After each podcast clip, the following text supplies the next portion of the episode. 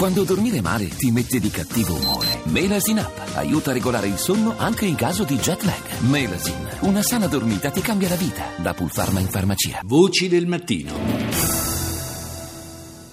Adesso do il buongiorno al nostro primo ospite di oggi che è Alfredo Mantici, direttore editoriale di Lookout News. Buongiorno. Buongiorno, buongiorno a tutti.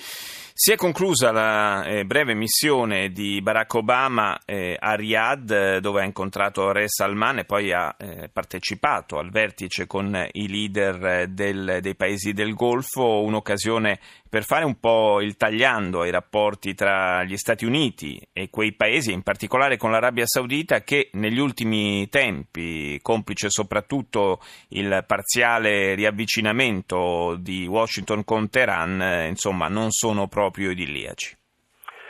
Sì, il tagliando ha una macchina che ha fatto diverse centinaia di migliaia di chilometri e comincia a mostrare segni di erosione vistosa il rapporto storico tra Stati Uniti e Arabia Saudita e paesi del Golfo si è molto molto eroso negli ultimi anni. In particolare sì, come lei ha detto, per il riavvicinamento all'Iran sul tema del nucleare, ma più che altro sull'altro grande tema eh, dell'ISIS, della Siria e del supporto che l'Arabia Saudita ha dato a tutti i gruppi estremisti in Medio Oriente. Non ci dimentichiamo che l'Arabia Saudita è la patria del wahhabismo, il wahhabismo è quella corrente dell'Islam da cui nascono tutte le correnti terroristiche jihadiste. Eh, ma infatti questo, eh, questa contraddizione abbastanza evidente tra la, il sostegno che in modo diretto o indiretto dall'Arabia Saudita è stato offerto a molti di questi gruppi e organizzazioni estremiste e il, il fatto che la, l'Arabia Saudita figuri ufficialmente tra gli alleati dell'Occidente nella regione eh, è veramente difficile da, da spiegare, da comprendere comprensibile soltanto con quel eh, tanto di realismo politico che eh, deve sostenere in quella regione le relazioni internazionali. Si tratta di ragionare su cosa conviene e cosa non conviene, non su cosa è giusto e cosa non è giusto. È conveniente avere un'Arabia Saudita stabile? Sì. È conveniente avere un'Arabia Saudita in grado di commerciare con eh, i paesi occidentali? Certo che conviene e quindi si chiudono gli occhi di fronte a tante cose, alle violazioni dei diritti umani, eh, appunto al sostegno a gruppi terroristici. Obama eh, non ha fatto granché per migliorare, ma neanche per lasciar peggiorare le relazioni. Obama si è molto disinteressato del Medio Oriente nel secondo mandato.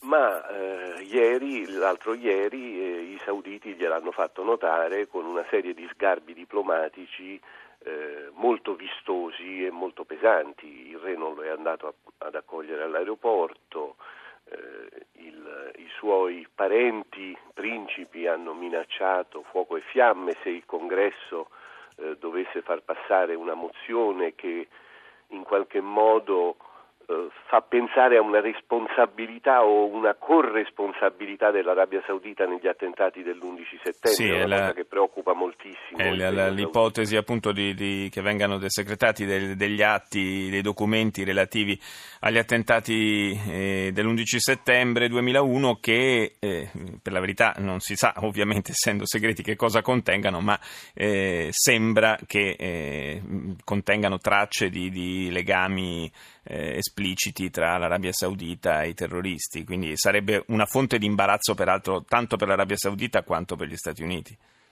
Una fonte di enorme imbarazzo però cioè, la verità in qualche modo va cercata. Non c'è dubbio. Eh, che alcuni spezzoni della famiglia imperiale così composita, così eterogenea, della famiglia imperiale saudita abbiano avuto rapporti e eh, abbiano sostenuto Osama Bin Laden credo sia più che accertato. Eh, Osa- Osama eh, non è nato eh, dal nulla, Osama era figlio, sì, figlio, di uno yemenita ma di una influente eh, famiglia che prosperava in Arabia Saudita. Certo, eh, infatti questo lo ricordiamo bene. Io ringrazio Alfredo Mantici, direttore editoriale di Lookout News, per essere stato con noi.